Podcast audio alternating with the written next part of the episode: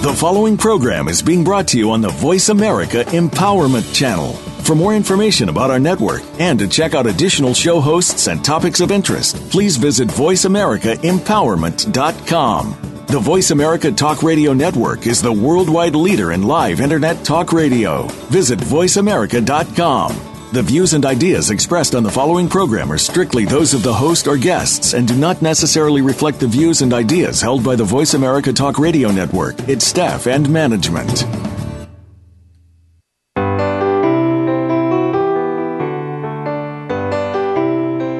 Have you lost a loved one recently?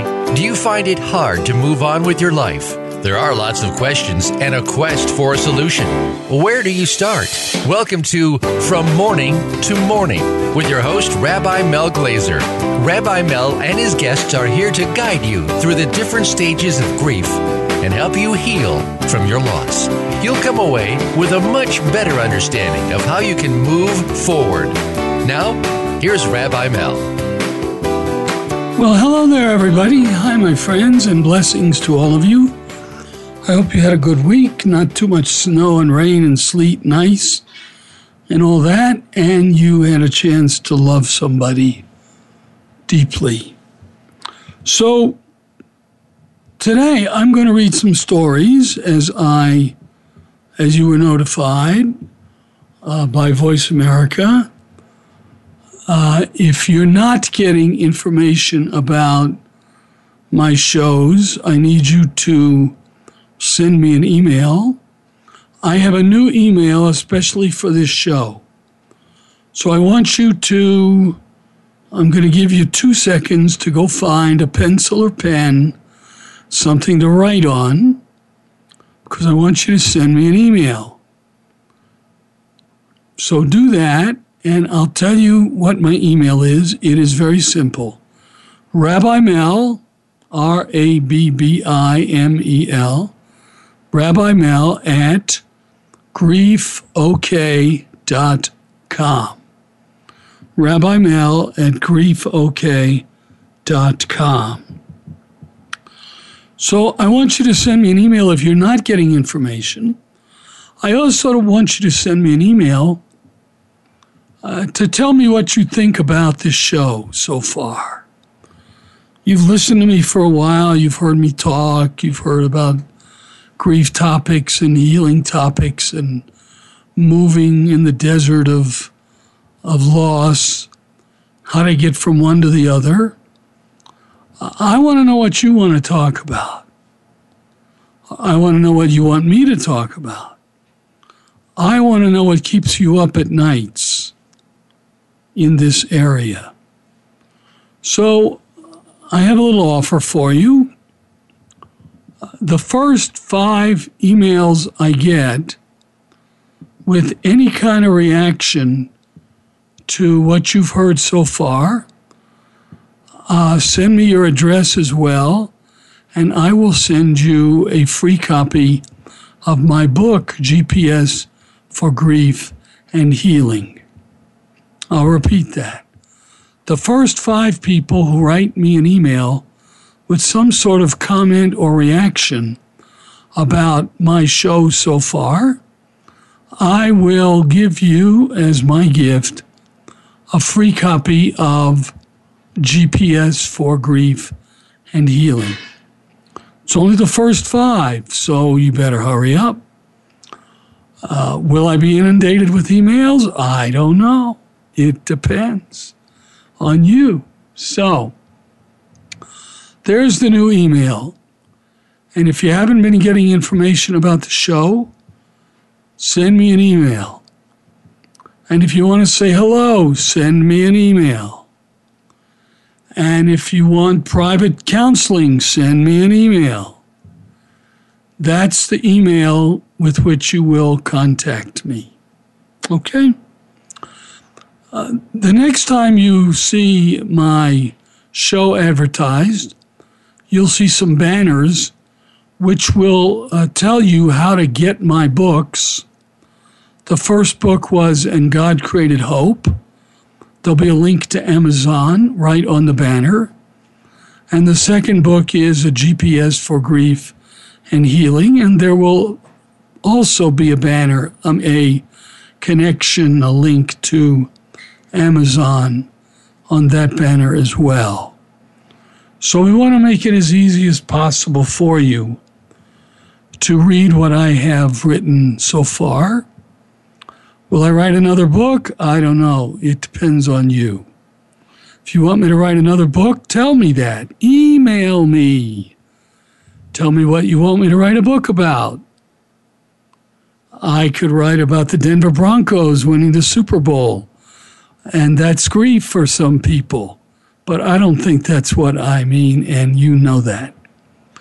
So if you uh, have anything that you want to tell me privately, Rabbi Mel at griefok.com. Now, I promised you that I would read you stories. I would tell you some stories because for me, uh, we love to listen to stories. We think differently when we hear stories than when we hear people talking. So I want to tell some stories, some of which I've told before, some of which I may have not told before. But even if I've told them before, they're still valuable, and I love every story in my books. So this story is a, is the Zen story that I started with five weeks ago, and it really explains and reminds me my job in this world, my mission, my passion. So it goes like this. Tanzan and Ekido, who were walking along a country road that had become extremely muddy after heavy rains. They're both Zen monks, and they're best friends.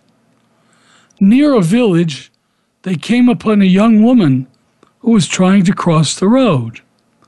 But the mud was so deep, it would have ruined the silk kimono she was wearing.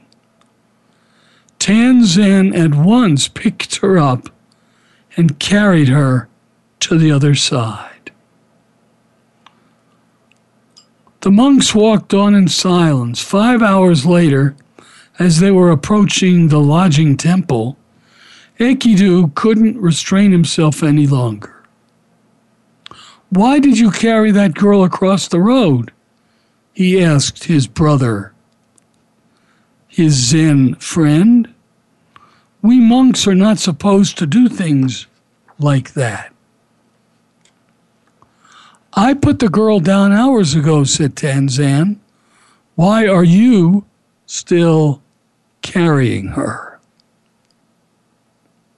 And as I say in my book, that seems to be our problem as well. We continue to carry those who have left us we miss them so much that we don't want to put them down. We continue to carry them around with us, hoping that somehow this means they're still alive. But alas, all is for naught. They have died. But we've not yet truly said goodbye to them. Sounds like a paradox, yes? They are dead, yet still alive. We are still physically alive, yet our lives may be spiritually dead. Something is terribly wrong when we live like this, and we feel it every single day of our lives. I love that story because it reminds me what my mission in life is, and that is to help people lay them gently down. Them is whoever died. When someone dies, you have to lay them gently down. Otherwise, you're going to be carrying them on your shoulders with you for the rest of your life. You have to allow them to die. And it's very hard to do that. You know that, and I know that. But that's our job. That is the job of mourning. It is to let them die. Yes, physically they were taken away from us, but spiritually and emotionally we carry them with us. That's not a good thing. Remember them? Yes. Love what, who they were and what they did for us? Absolutely. But we have to let them die so that our life stories may continue. Okay, here's one that made me cry the first time I read it.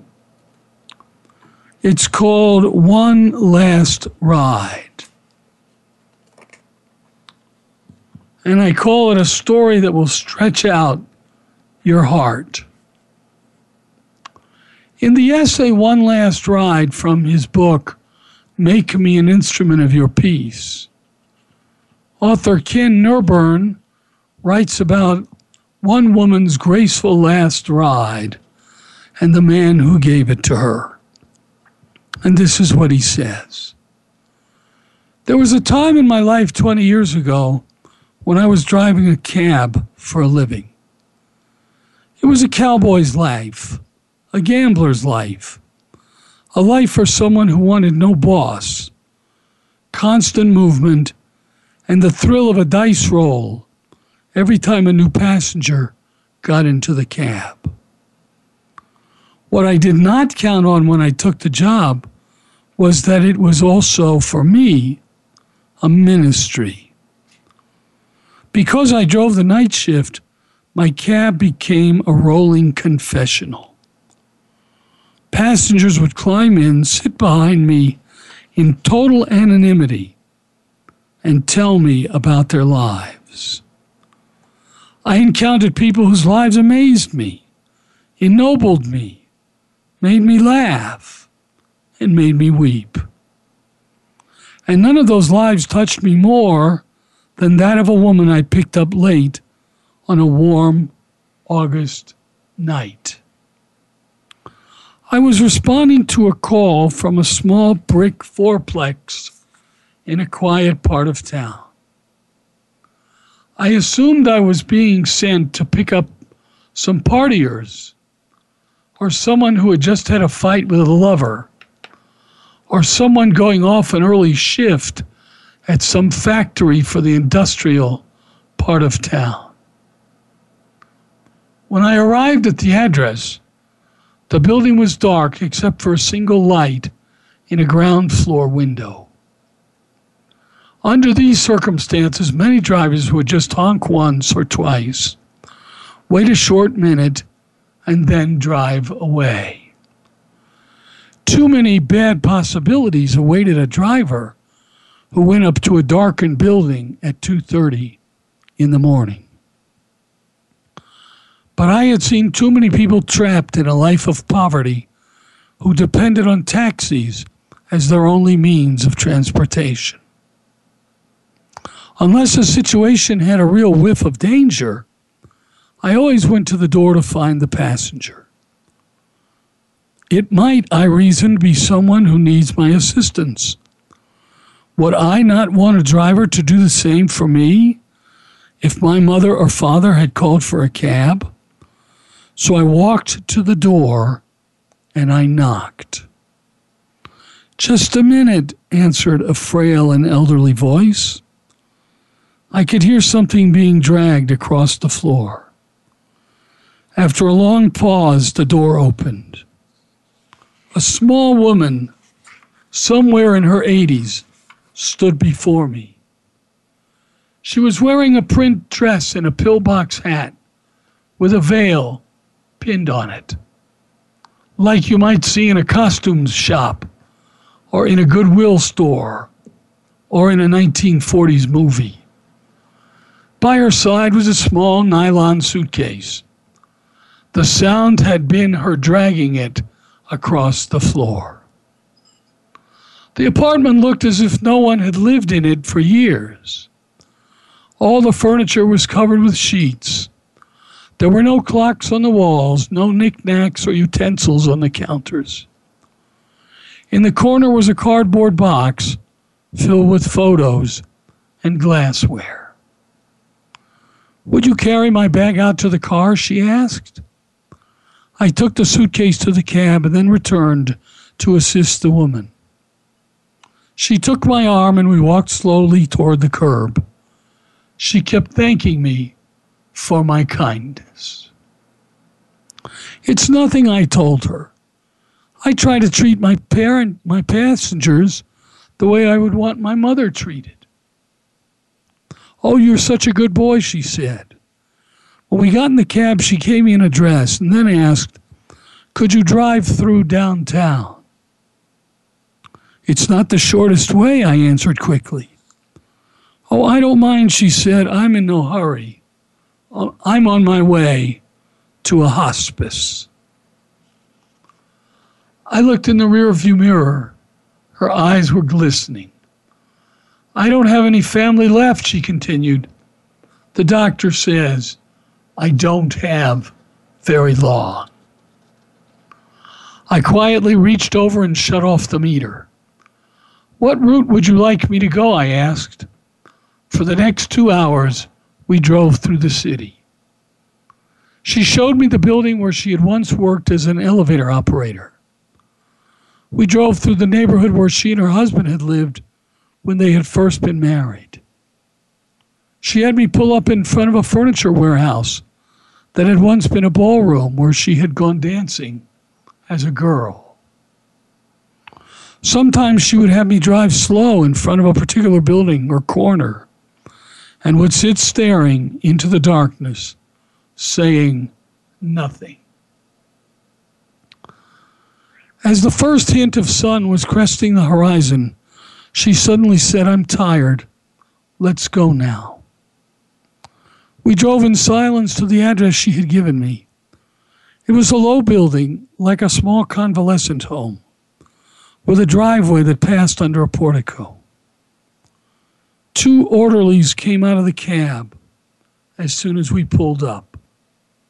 They were solicitous and intent, watching her every move. They must have been expecting her. I opened the trunk and took the small suitcase to the door. The woman was already seated in a wheelchair. How much do I owe you? she asked, reaching into her purse. Nothing, I said. You have to make a living, she answered. There are other passengers, I responded. Almost without thinking, I bent and give her, gave her a hug. She held on to me tightly. You gave an old woman a little moment of joy, she said. Thank you. There was nothing more to say. I squeezed her hand once, then walked out into the dim morning light. Behind me, I could hear the door shut. It was the sound of the closing of a life. I did not pick up any more passengers that shift. I drove aimlessly around, lost in thought. For the remainder of that day, I could hardly talk.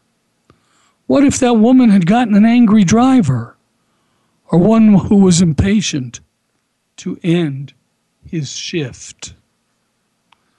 What if I had refused to take the run, or had honked once, then driven away?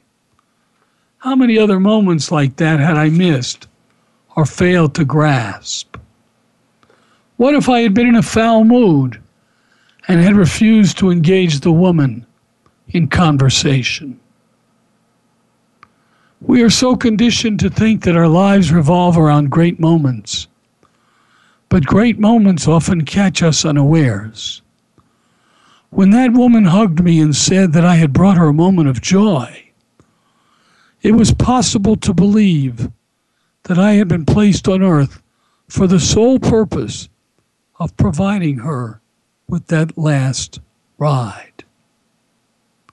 I do not think that I have ever done anything in my life that was any more important. Let that story sink in, my friends. Listen to it in your car. Listen to it wherever you can. Just listen to it. story about kindness. It's a story about strength. The woman in this essay and the man who took her on her last ride approached the natural end of her life with dignity, open hearts, and peace. And every time I read that story, I'm proud of the cab driver because, as he said, he could have not picked her up. He could have just blown his horn once, worried about his own safety, and then driven away. But that's not what he did. He walked for some reason. God told him to, I think. He walked up to the door and he picked her up, and you heard the rest of the story. So I'm so proud of the cab driver because of what he did. And I'm so proud of the woman for the courage and the strength that she showed at the end of her life. She had dignity. She had self respect. She honored herself. And she didn't try to fool herself by saying, I'm never going to die. She knew when she was dying. I believe we all know when we're dying. I believe we all know when we're dying. It's one of those truths that God gives us, and we get it. The problem is, we have such a wonderful society, medical society. Doctors today can do miracles. They can keep your mother or grandmother alive by giving her drugs and by sticking needles in her arms and she can stay alive physically much longer than her mother could when her mother was dying. But you know the question I'm going to ask what's the point? What's the point of living without being able to communicate with people? It's almost a denial of death. And the family standing around her or him is also guilty of denial of death because they think that somehow it's going to get better. Well, I know and you know that when God is ready for us, God will take us. And that's it. You can't prevent it. We're all going to die someday. We hope that it won't be until we're 97 years old but we know we're going to die. This woman, she knew absolutely she was going to die. And she embraced her death. And what she really did by that two or three hour final ride in his taxi was to say goodbye to her life. She had him drive her through the town and all those places that had a special meaning to her, she needed to say goodbye. And she did. We need to say goodbye as well. It's so hard to do that, but that's what we have to do.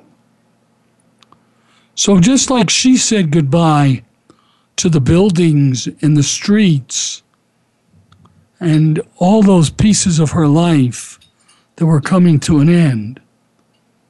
I believe we need to do the same thing when our time comes.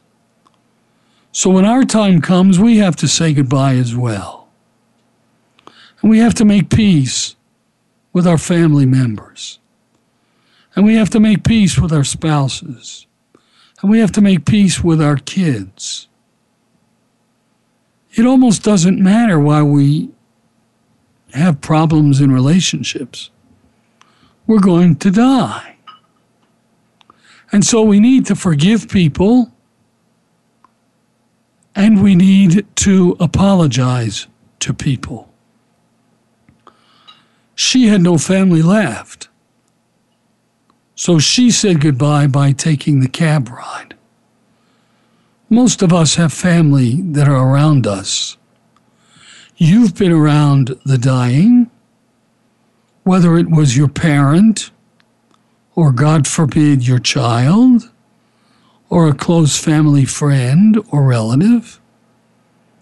And I hope that you have apologized to them, and I hope that you have forgiven them.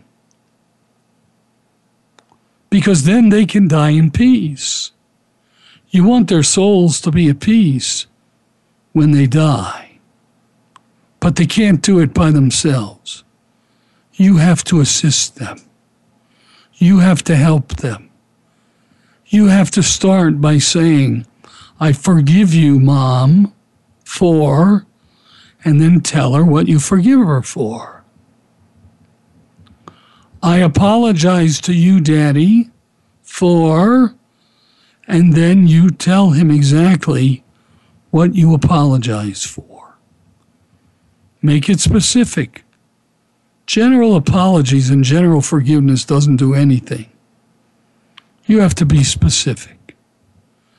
Then you tell them that you love them, and you tell them how much you're going to miss them.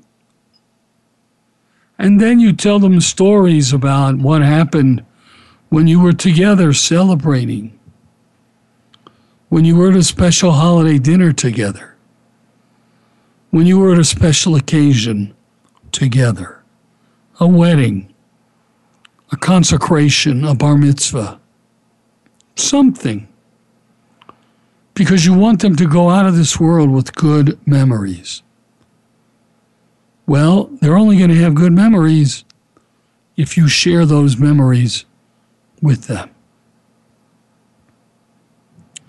So that's the story about the last ride. Now, you know, I will speak rabbinically now and say nobody knows when our last ride is going to be. It could be tomorrow. You don't know, and I don't know. So you have to be prepared. In the Talmud, it says you have to atone for your sins the day before you die. And of course, the rabbis ask the question well, how do you know when is the day before you die? And the answer is, of course, you don't know when the day before you die will be. So you have to assume that every day you live is the day before you die. And it may be. Read the obituaries in your local papers, and you'll see the names of people who Yesterday they were alive, and today they're being buried. I hope that they forgave and apologized to their loved ones before they died. Okay, I have some more stories for you.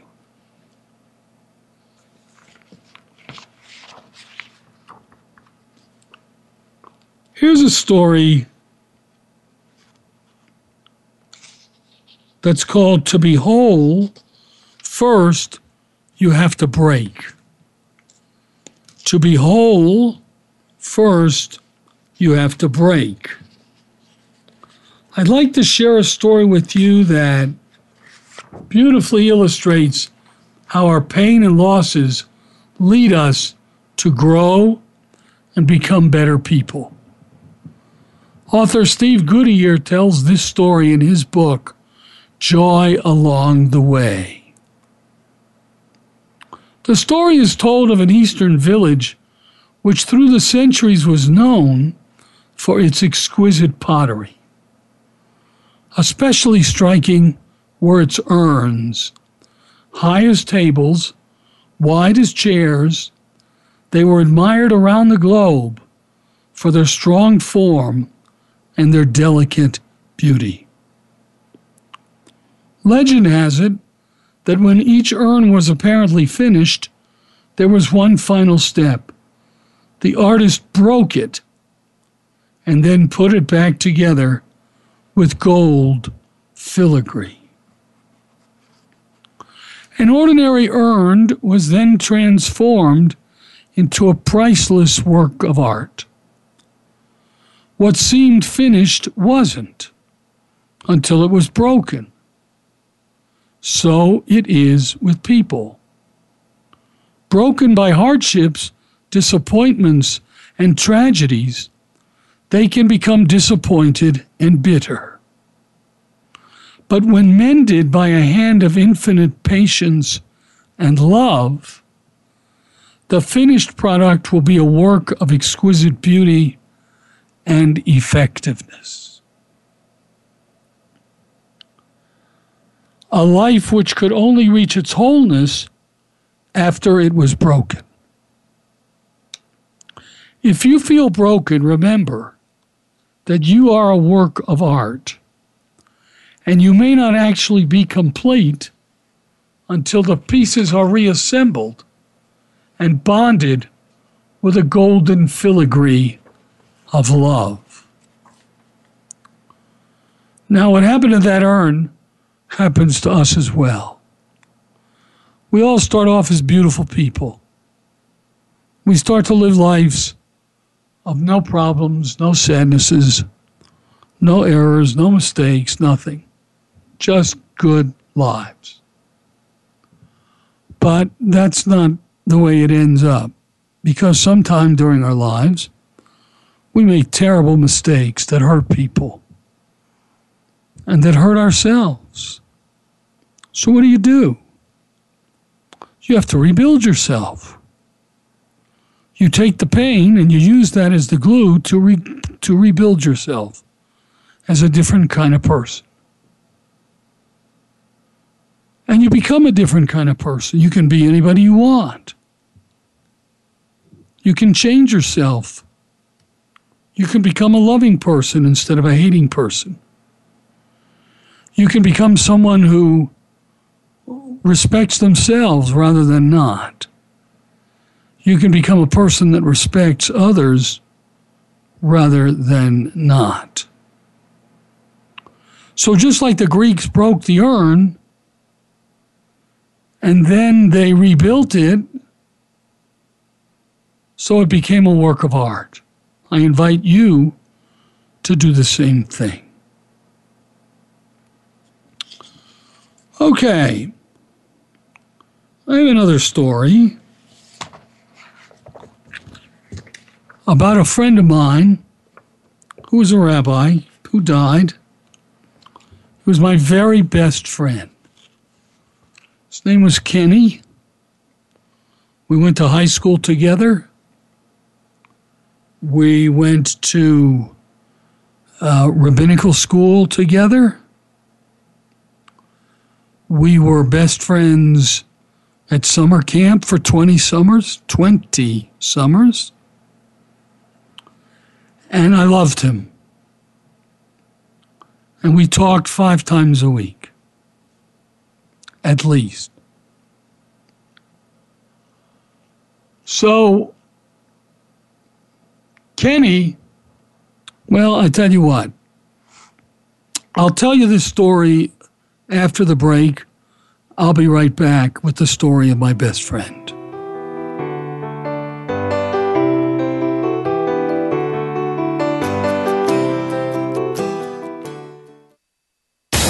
Find out what makes the most successful people tick. Keep listening to the Voice America Empowerment Channel. VoiceAmericaEmpowerment.com.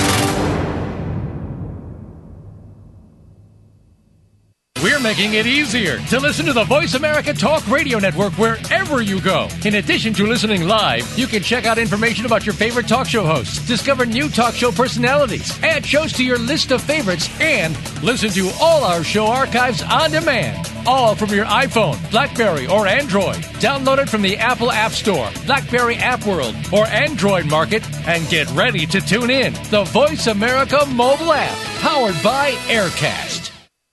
How do you define work? Is it that mundane Monday through Friday place that seems to be sucking a third of your life out of you? Or have you made it a place of personal fulfillment, achievement, and purpose? If you are looking to make your work life the latter, tune in to Working on Purpose with Elise Cortes.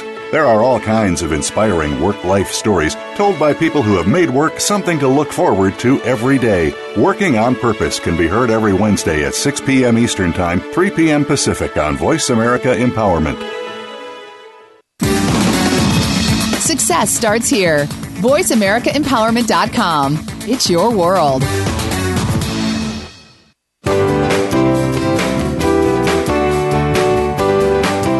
Are listening to From Morning to Morning.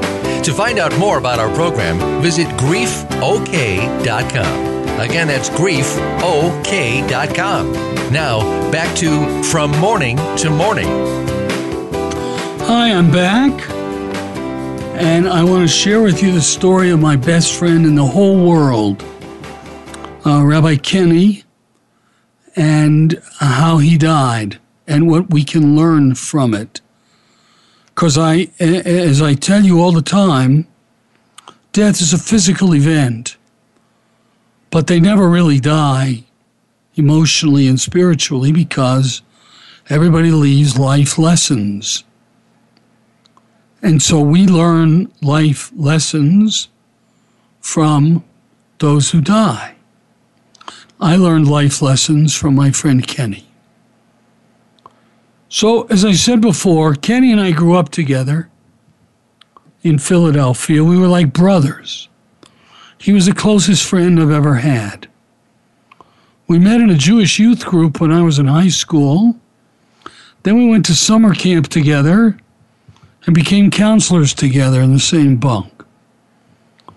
We both became rabbis and continued our close friendship as adults. Now, in January 1986, that was a while ago, but to me it feels like yesterday. In January 1986, the Challenger space shuttle blew apart shortly after liftoff, killing all of the astronauts on board. After an exhaustive investigation of the accident, it was determined that after the explosion, the astronauts were alive for five more minutes. They didn't die right away. They had five minutes to think about it. Kenny wondered what they'd been thinking about during those last minutes when they all knew they were going to die.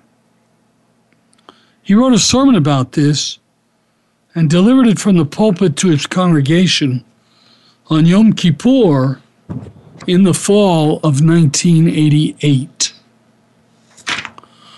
Rabbi Berger said in his sermon that people who know that their death is imminent probably think of three things during their final moments. And each of the three begins with the phrase, if only. If only I had known when I said my last goodbye to the people I love that it was my last goodbye. If only I realized what I had while I had it. And finally, if only I had another chance, then I would do it better. In the months that followed, from the fall of 1988 to the summer of 1989, his sermon circulated through the country and was quoted by their congregations and in print by close to 1,000 rabbis, including me. Kenny's synagogue had offered him a lifetime contract. At only 41, he'd have the ultimate job security, an offer that many rabbis would love to have. But Kenny wouldn't have been happy at one synagogue for the rest of his life. I knew him well enough to know that. So the question is would he have accepted their offer? On July 19, 1989, Kenny, his wife, and his two young children boarded a plane in Tampa, Florida, to fly across the country for a visit with his wife's family on the West Coast. Back home, that as yet unsigned lifetime contract with the synagogue waited for him on his desk. All he had to do was return home and sign it. About halfway through the flight, the plane had mechanical problems, and the pilot told everyone to prepare for a crash landing. As the plane spiraled downward, Kenny had time to think about his life. He had time to think about those three if onlys that he'd spoken of in his now famous sermon. The plane crashed in Sioux City, Iowa, killing Kenny and his wife. Their two children survived. What do we make of the irony that Rabbi Kenny Berger died in a manner identical to what he'd written in his sermon, and that he died just before he was supposed to sign a lifetime contract? Kenny's lesson, his mission, if you will, was to learn those three things he wrote about, have time to do them so that he wouldn't not approach his death with any if onlys, and have time to teach this lesson far and wide before he died. That's why there was a gap of time between the sermon and his death. Would Kenny have signed that lifetime contract? Did he die precisely when he did before signing the contract because he would have signed it and ultimately would have regretted it? Ironically, he did end up spending the rest of his life at that synagogue. It's just that the rest of his life did not last very long. Kenny didn't know that the lessons he taught in his sermon were his life's mission his life's major lesson, and that soon after he'd accomplished that mission and achieved his aha light bulb moment, he would and could die. The same goes for me and you and everyone else. If you think you know what your mission is, and you think that if you don't complete it, you can postpone your death, just remember that it might not be your true mission and lesson. Don't bother trying to cheat God or Mother Nature. Most likely, something else is your mission, and you'll accomplish it not knowing that's what it was, and that you'll soon leave this life. Your life can be short or long, either way. When you die, by definition, you will have accomplished your mission. When children die after long illnesses, we often hear their parents say that those children taught them love and compassion. Apparently, that was their mission. Once it was accomplished, they left this world. So that's my story about my best friend, Rabbi Kenny. You know, if only. And this sermon, trust me, was heard by 5,000 members of congregations throughout the country. If only I had known that when I said goodbye for the last time, it was the last time. If only I could have done better in life. If only you fill in the blank because you can make up your own if onlys.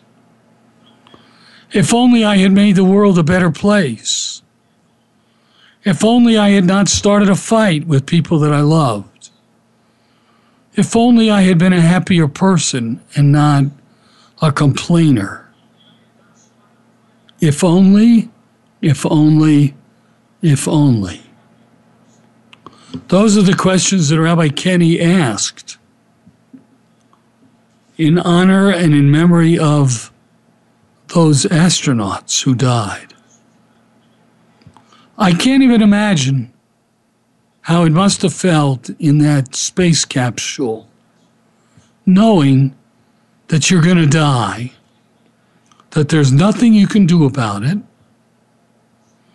and it's going to be quick. I would feel good at least there would be no pain, or the pain would last only a second or two. I would feel better knowing that I had left life lessons back in this world, that my family and friends would remember me for good and not for evil.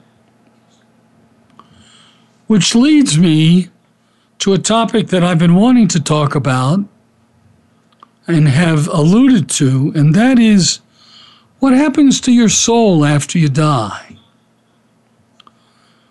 We know what happens to your body after you die. You're either buried or you're cremated. That's the easy question. The harder question is what happens to your soul after you die? Now, you learned in Sunday school, and I learned in Sunday school. Everybody I know and you know learned this in Sunday school. That is, there's a physical place up there in the stars somewhere called heaven, and it's a reward for doing good acts and good deeds on this world. And everybody was taught that there's a place down there somewhere beneath six feet under that's called hell, and that's where bad people go. That's their punishment.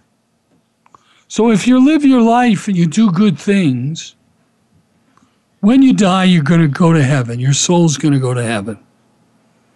And you'll be with your family and you'll be with your friends, and it'll be just fine. But if you're not a good person, you're going down to hell. And it's hell, fire, and brimstone, and it's terrible, and there's nothing good about it, and it's it's painful, and uh, you know the story. You learned it just like I did. Well, I don't believe in a physical heaven and hell. I believe in reward and punishment but not a physical reward and punishment. Here's what I believe you are free to agree or disagree, obviously. Since no one knows the truth, we're all right. I'll say that again. Since no one knows the truth, we are all right. So I believe that when Rabbi Mel Glazer dies, he's going to be remembered in one of two ways. Either he's going to be remembered as a righteous person, as a teacher, as someone who loved others and cared about making the world a better place, somebody who believed that we have to repair this world so that the next generation will live in a better world than this. That's one way I could be remembered. On the other hand, there are people who could remember Rabbi Mel Glazer and say, you know, he was not a nice person at all. All he cared about was himself. He didn't care about other people. He didn't give any money to charity. He didn't reach outside of himself. He only cared about himself. He didn't like anybody. Nobody liked him. And we all know people in both categories. So, if you remember me the first way, I will consider that's my reward, and I will be in heaven. And if you remember me the second way, I will consider that my punishment, and I will be in hell. And that's what I believe. Now, you are totally entitled to believe in a physical place called heaven where your parents and grandparents will be waiting for you, ready to embrace you when you get there. And you are totally entitled to believe in this more poetic view of heaven and hell. And the reason I say that is because the issue for me is not what's true or false. The issue is how best do mourners get comforted? How best do you comfort mourners?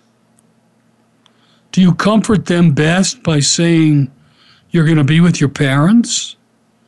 Or do you comfort them best by saying, I'm going to remember you and all the things that you taught me while we were alive together? It's really up to you. And as I said before, nobody knows the truth.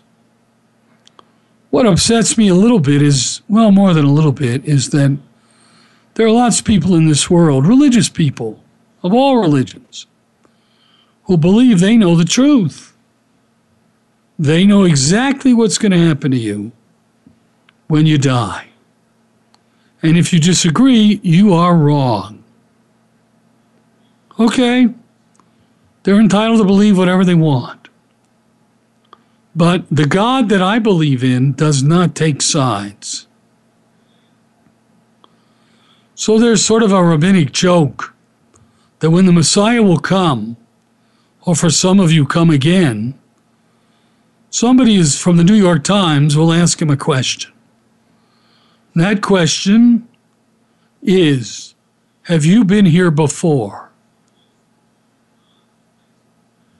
And the Messiah will either say yes or no. Well, I don't want to ask that question. I don't want to know. Because if the answer if the answer is either yes or no, then we are still divided up into different religious groups. I don't believe that's what God wants. I believe God wants one world one people. Religions should not separate us, they should join us. So you think about that. Let me conclude uh, with a baseball story. It's called Making Every Pitch Count. In his newsletter, Your Life Support System, author Steve Goodier shared a story that reminds us to live our lives to the fullest while simultaneously letting go of our worries about dying one day. I love this story. One night, a Dodgers farm club coached by Tommy Lasorda was leading Tucson by one run in the eighth inning. But Tucson had the bases loaded with two outs. According to Don Martin in Team Think, the book uh, which was written in 93, Lasorda decided to pep up his pitcher, a left hander named Bobby O'Brien. Lasorda slowly walked out to the mound and said, Bobby, if the heavens opened up right now and you could hear the voice of the big Dodger in the sky and he said to you, Bobby, you're going to die and come up to heaven, and this is the last batter you'll ever face, how would you like to meet the Lord? Getting this man out or letting him get a hit from you. I'd want to face getting I'd want to face him getting this guy out, O'Brien replied. That's right, said Lasorda, you would. Now how do you know that after you throw the next pitch, you're not gonna die? This might really be the last hitter you're ever gonna face. And if it is, you'll want to face the Lord getting him out. Lasorda figured it was just about the best pep, pep best pep talk he'd ever given and he strutted confidently back to the dugout. O'Brien wound up and threw the pitch. The batter lined a base hit to right field, knocking in two runs. Lasorda was beside himself. Bobby, what happened? he asked. It's like this, Skip, said O'Brien. You had me so worried about dying, I couldn't concentrate on the batter. Now you think about and you think about what it means. But more than that, I want you to think about writing me. Remember, if you're not getting information about these uh, talks, I want to hear about it. If you have suggestions about what you want me to talk about, uh, I want you to write me an email. Uh, Rabbi Mel at griefok.com. The first five people that write me good comments, I'm going to send you uh, a GPS to grief and healing. It'll be my gift to you and my thanks to you. So write me, write me, write me, and I'll read some of them on the air next time. Thanks for listening.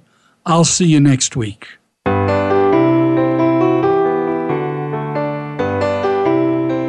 Thank you again for joining Rabbi Mel Glazer for From Morning to Morning. Please tune in again next Thursday at 8 p.m. Eastern Time and 5 p.m. Pacific Time on the Voice America Empowerment Channel. We're wishing you strength and hope in the next week.